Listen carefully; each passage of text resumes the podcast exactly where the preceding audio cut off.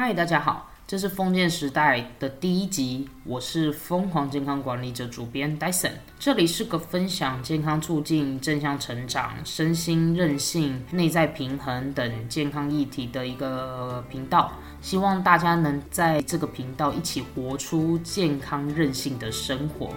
我是个直户，现在在管护公司担任健康顾问，另外目前也在研究所当研究生，更是两个孩子的妈妈，所以我非常清楚什么是很忙、很累、很多工的现代生活。我们就是各种忙、压力、负荷，然后每天都想要找人马杀鸡的那种复合体。这也是我很想创立这个节目的初衷。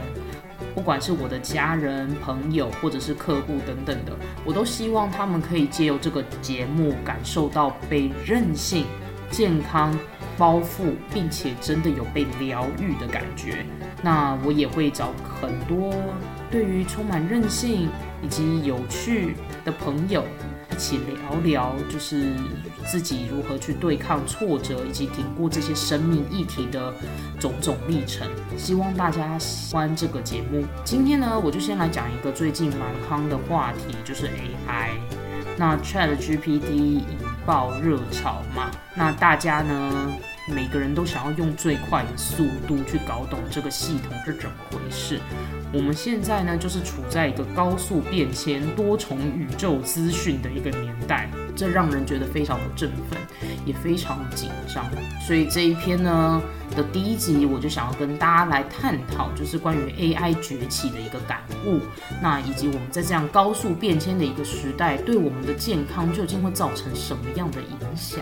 以及我们可以怎么样去看待这件事情。Chat GPT 到底有多厉害呢？我试用一个月的心得，它其实就是一个蛮不错的行政助理耶。其实只要关键字下的很对，它就很像他是一个蛮厉害的员工。他有很强的资料收集跟档案整理的能力。我蛮喜欢的是，偶尔就是想到一件事或者是报告，那需要一些架构或者是一些 brand out 一些概念，那我就会去找他。来打一些关键字，那其实他的话，因为里面有蛮大型的资料库等等的，那他就会去抓住一些整体的大方向，然后我是觉得蛮适合拿来当做我脑力激荡的一个概念。它的话呢，已经可以主持蛮厉害的，就是教案啊，跟大纲等等的。甚至如果啊，给他一些就是一串的情境，他甚至可以告诉你就是要怎么样去执行的一个方向。像是拿一个情境来问他说会不会触法啊，他也会给你一个还不错的解释。我曾经拿有拿他来做实验，就是因为我们研究生嘛，我们就是要去写那个研究伦理的相关的考题，然后他其实也获得将近七十多趴的那种答对率。所以，其实他给我的感觉就是一个能力、品性都还不错的一个年轻人，还可以写出一些作品还不错，而且很难辨识说是高手写还是他写之类的这种作品。然后也会有一些比较彬彬有礼的方式对谈，某种程度呢，它其实就已经有点像是我们创作者智囊团了啦。呃，AI 的话。这样子的一个要境下呢，其实对我们来说，因为现代人就是一个讲求非常效率、方便、整合性的一个多工社会嘛。那我曾经在半导体当过职户，所以我很清楚，每天都在跟时间赛跑，然后呢，统计资料等等等的，二十分钟内就要搞定的这种高压人生。网络啊，AI 的推进，各种的知识、影视、音乐，然后都像海水一般不停的。倒灌到我们的生活上来。我们为了要赶上这些影视进度啊，跟朋友讨论的，大家是不是其实用过一点五倍直接在看剧？绝对有。那这种时候其实就非常的快嘛，相当的要一直很快速的来吸收大量的不管是影视啊、资讯等等的。然后为此也就大概去看查了一下资料，发觉我们二零二二年在台湾的统计说，台湾每天花多少时间上网？大概台湾人每日平均就要花八小时以上都在上网，有将近十小时以上都在使用三 C，这真的是蛮恐怖的。然后资讯的话，在快速的运转。目前我们 AI 正是处于一个非常蓬勃科技发展的一个时期，而且 COVID-19 的贯穿嘛，所以其实我们大家被迫的让生活形态跟资讯处理的方式都有非常大的改变。像是我们呢，想要学习或工作，甚至我们也不用去工作场所或者是学校，诶，我们就直接在家居家办公就可以很 OK 了。这让我突然想到一个例子，就是我之前在企业里面当职护的时候。结果 COVID nineteen 当时很猖獗，然后一堆人就是当然多多少少都会确诊嘛。然后确诊之后呢，结果大家依然呢还是抱着电脑，然后在家居家办公开会，就真的是蛮累的，真的很敬业，对不对？如今这种非常的效率、生产力，然后时效性的各种都很要求的一个状态之下，其实我们每一天好像都感觉在跟时间赛跑。爆量的生活以及工作的事物，都让我们觉得我们好像每一刻都得绷紧神经。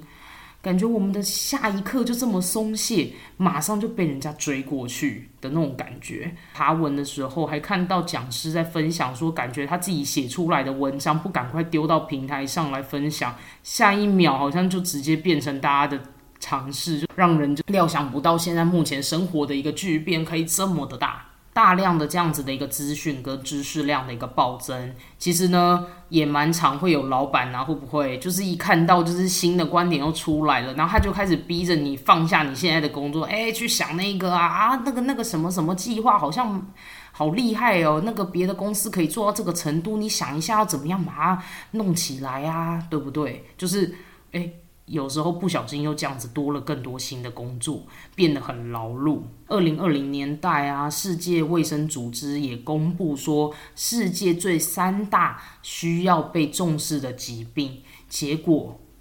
大家猜猜看，哪一件事变得榜上有名？就是忧郁症，蝉联第二名，相当的嘿。所以心理健康变成是我们当今蛮需要被重视的一个社会问题。我们处在一个赶不上快节奏、资讯很爆量的世界，然后观众这么多，我们的我们不管是创作者或工作者，我们无不抢快。大家会不会觉得自己仿佛都好像在这个过不疲劳的一个回圈里？像是啊，有人就会找我加入他们的购物粉丝团，或者是帮充粉，又或者是下载呃什么 A P P 累积点数、好友优惠。我们不停的在这样子的一个资讯的洪流中翻搅。我真的觉得有一个成语很适合，诶，就是百家争鸣，诶，各式各样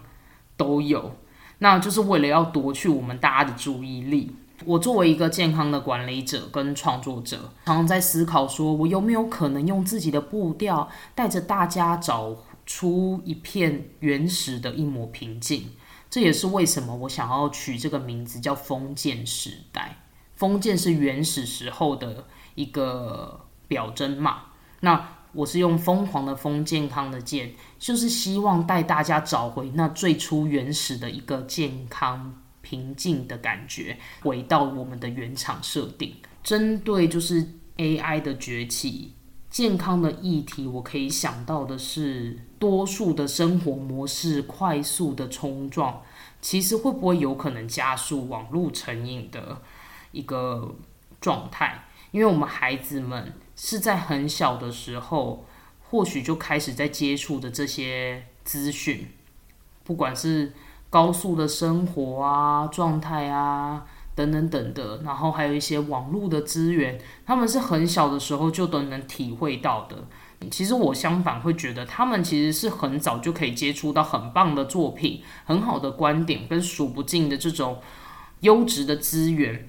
只是像这样子的一个时代啊，这么大的一个变革，他们很小就已经接触，就是人手一机跟网络串联的世界，像是学校啊等等的，现在都很多都电子化嘛。然后呢，很多要讨论班级的事物，甚至是用赖的群组啊、联络部等等的来搞定，然后就会让人想到说，诶，很方便。但是孩子们就不停的在网络世界里。熏陶着，那他们想必只会有更多更多的时间在虚拟的世界中经营，呃，社群平台上发挥，那搞不好会比现实世界中更灿烂嘛？那会不会加速这个网络成瘾的速度？这是我目前看到的一个健康的隐忧。我有时候都在想哦，就是这样子的一个模式，现在这样子的一个状况啊，其实大家的胃口真的是有被越养越大，对不对？就是我们每天都被这种各种很厉害的作品充斥，有时候我都在想说，好久没有看到一个电影或者是一个著作，然后让人觉得哇，好被感动的那种感觉哦。那我自己身为健康创作者的一个醒思呢，我是在思考说，现在这种快时代已经是公认就是事实了，会造成我们许多像这样子身心健康方面的一些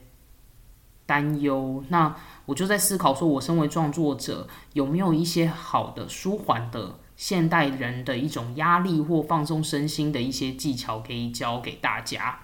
啊，我这边的话有几个，就是我自己探寻过。还蛮不错，我自己呃常常在生活中实践的一些方式，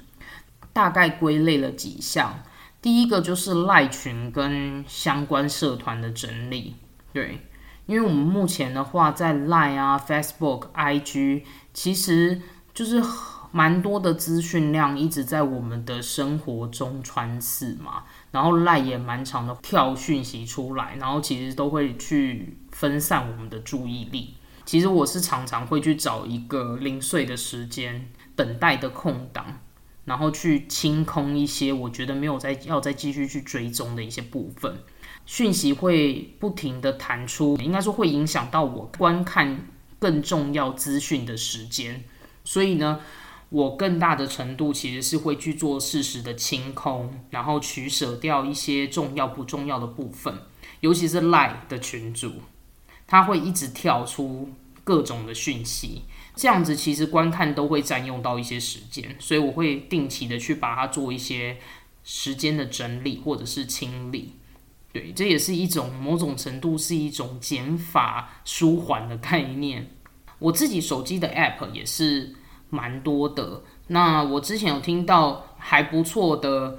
就是一个概念，它的时间管理很厉害，是 Eser。那他的技巧是说，他会定期的去把他的手机恢复原厂设定。我觉得这一招真的也是蛮厉害的。我自己的话是有发现，就是我自己常常在使用手机的 App，顶多就是那几个。所以呢，我会去把过往的一些我没有用到的，或者是我现在已经比较没有常用的，我会去找时间把它删掉。因为其实 App 越积越多，我要找到我真的要用的那几个，也会耗掉我的时间，所以我就会定期的去，呃，算是删除整理一些我觉得比较重要的手机资讯，手机的 App。那我要留下的就是我最需要的那几个就好，这样子我觉得就够了。还有一个还不错的方式是，还蛮能够让我就是保持健康的身心，就是。阅读，对，如果跟我很熟的人就会知道，其实我就是书本的信徒，对我非常喜欢阅读。然后我先生甚至戏称我是要那个夺命书生，对，就是我非常啊，就是我的书架里面充满着我喜欢的各种书籍，然后呢。啊，我的书架就像是一个，算是某种程度是 Google 搜寻引擎吧。然后我自己的话，会就是借由我每次的心情的感觉，然后会去找一本，然后来翻个几页等等的。那虽然说速度不快，但是我觉得这是一种点石的累积，而且阅读阅读这件事情，让我有蛮多思想上面跟观点上面的一个。感受不同，我都我常常会觉得我在阅读的时候就很像是在跟作者有一个思想上的一个对话，然后，呃，他的观点是什么？那我的观点是什么？有没有一样或者不一样？或者是大家的思考点是什么？借由这样子阅读的一个抒发，那我觉得我真的有蛮大的一个成长跟改善呢。我自己的话比较不喜欢电子书啦，因为我。我常常电子书，我觉得好像还在网浏览网页的感觉，所以就没有那么爱。那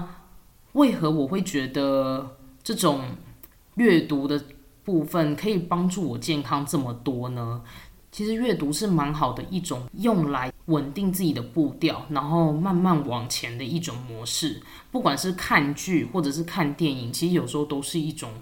追赶的感觉。然后阅读呢是蛮不错的一种，是用自己的步调，用自己的情绪慢慢在里面发酵，所以我是觉得还不错。那我还蛮常在阅读当中，然后。最后慢慢找到自己的一些灵感跟创作的感受，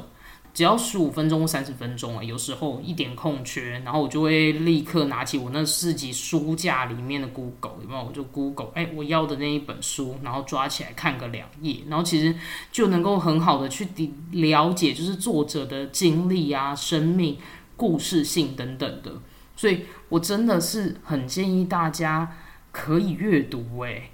它虽然不会立即的有什么反馈或者是成效，但是点滴累积，它都会是转换成思想的一部分，而且呢，慢慢的话会让自己的思想有一个不错的提升，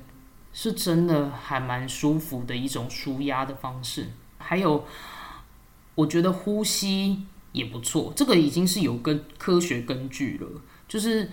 网络啊，注意力等等的都剥削，剥削了我们很大量的时间点。其实我们有的时候真的可以每日应用一点点的时间，让自己是放松下来的，用呼吸的技巧。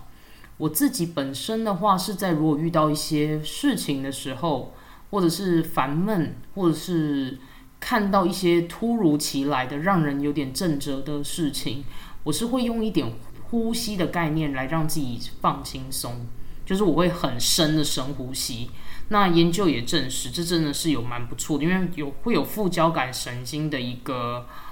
呃加成的效果嘛，所以其实我们本身的，尤其是深呼吸，是会有不错的一个情绪稳定的做法。那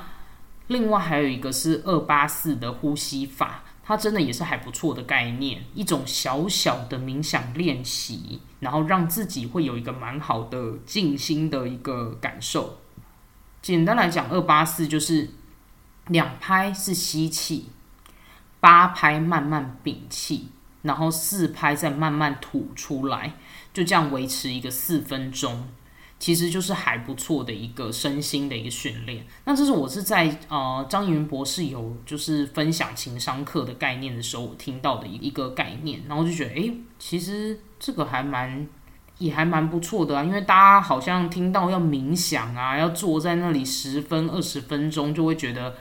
好像不太适合自己。但这个好像也才四分钟，有的时候好像甚至做个四次五次，其实。效果就还不错了，所以就觉得，哎呦，这个真的是个还不错的技巧。对，那我自己本身是蛮喜欢用腹式呼吸，就是大力的深呼吸，再慢慢吐出来，那来让自己情绪达到一个转移跟平静。那这种时候呢，会觉得自己的脑内跟肺脏有大量的氧气流进来嘛，所以原本那种负面的感觉，好像就觉得，哎呦，也没有这么难解了。对，那。我个人觉得这个是个还不错的，算是让自己身心就是能够远离一点三 C，然后让自己好好放松的一个小小的技巧。那另外的话，我觉得持续的写作或创作其实也是蛮好的舒压方式。诶，这个的话是主要的话，最以前是因为我自己有写日记的习惯，会把一些我自己生活中遇到的一些点滴。心情的上的事情，那我是写给自己看，然后慢慢的去梳理这些心情。其实写作的时候感觉是特别安静的，那你可以在自己的步调中缓缓的写下，就是自己内心的情绪跟感受，而且写作会整理。跟梳理一些自己脑袋的事情，也会借由这样慢慢的去净空。然后对于某些原本很执着的想法，其实借由这种写作的梳理，其实感觉好像是一种系统性的让自己去做一个管理的感觉。然后最后还有就是真的觉得，哎，我想开了，原来生命也就是如此而已啊。那我自己现在的话，因为我就是。创作嘛，那我创作的时候是特别喜欢配着大提琴的音乐，然后我特别感觉这样子的时候，对我的身心是蛮有舒缓的效果。创作其实也是一个还不错的，觉得活着，活生生实实的活着，然后觉得蛮舒压的一种方式。这样，那再来的话是静心，就是我们在这样子 AI 世界里面呢，大家的状态都是变得相对来讲是非常的快速。AI 又会一直创作出蛮厉害的作品，有感受到就是大家的美感啊，然后创作啊，对于未来的这些渴望啊等等的，然后胃口好像被越养越大。有时候我都在思考，人们未来会不会变得越来越挑剔，越来越难以就是真正的被取悦，或者是。被感动，我们要怎么样在这种快速的进程里面，然后仍然保有着对自己生命的一个热情跟真实的感动？卸下这种三 C 跟工作以后呢的那个世界，我们要如何真的去感受到的真实的世界？其实是比我们网络的世界来说的话是更好玩的。这个部分其实是我在思考的点，可以跟刚刚我曾经有提到的网络。成瘾的部分去做串联。虽然说我们目前因为工作还有很多的生活，不得不一直在这样网络的巡回里面，但是我们要如何在以外的生活去打造自己的真实人生，这也是蛮重要，而且呢蛮应该要去思考的一件事情。所以呢，呃，我们有没有机会啊？就是周末啊，可以去报名一些像野外求生训练营、露营啊，然后浮潜。爬山、运动、游泳、攀岩，这种有点像偏体验学习的那种感受，让我们可以真正流汗、曝晒，然后感受自己每一寸的这种肌肤跟大地去连接的那种感觉。其实它会是一个蛮好的，真的让身心静心。舒缓的感觉，所以为何大家为什么现在好像蛮喜欢慢活这件事情，其实不无道理耶。因为大家也蛮有意识的知道自己是要怎么样来让自己真正放松，达到疗愈的感觉。所以这种体验学习是我目前慢慢的有很深的兴趣，然后我也希望未来可以带我的孩子们，就是去。一个月体验个两次，感受一下。其实除了网络的世界以外，其实真实的世界是更加有趣、更加有意义的事情。我们永远要记得，生命中的美好是因为我们用心体会那些小事，去体验扎扎实实的人生。这个就是我认为身心平衡最简单的一种方式。那最后呢，针对就是创作者。我有一些温度与故事的启发，就是我们都在这样子一个 AI 的时代里面翻搅嘛，然后 Chat GPT 也开始可以创作文章，甚至论文等级其实都不差。但是我这样使用一个月下来啊，我是真的觉得蛮厉害的。不过我有发现一件事情，就是如果我们真心想要做出好的创作，其实我们真的是可以跟 AI 有不同的感觉的。那我们是，我们跟 AI 最大的不同，就是我们拥有的是无法取代的人味跟故事性。或许有人会说，ChatGPT 也可以写故事啊，但是人类拥有的是将整体串联，然后知识、观点与故事的那种结合的感觉。就好比说一本书，为什么我们会觉得它很好看？并不完全只是因为它是知识，而是它还整合了传授，并且呢还把作者独到的生命故事以及观点串联在其中，这才是它特别有独特性的地方。所以，我们作为创作者，其实不用特别的担心。被 AI 淘汰这件事情，我们可以好好的去思考，我们要怎么样在真实的人生中体会人生，并且把我们生活累积的这种种感悟分享给大众。这也是为何我希望借由这个平台，借由这样子 Podcast 节目，告诉大家各种就是符合身心，然后有独特性的一些感悟跟故事。那希望就是这次能够作为未来大家如果想要去抗挫力，如何抗压，或者甚至是怎么样让自己生活可以感觉更健康、更舒服，我都希望我的节目可以打造这样子一个灵感感悟的感觉，然后做出自己的独特性。我也期许这个节目能够是一个有温度而且有同理心的，我们都是有血有肉的人，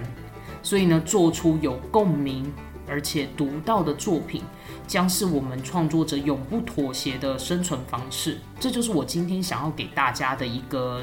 心情跟观点。那希望大家喜欢我今天的分享，喜欢的人可以帮我按订阅，然后分享出去。希望之后下一个节目再见喽，拜拜。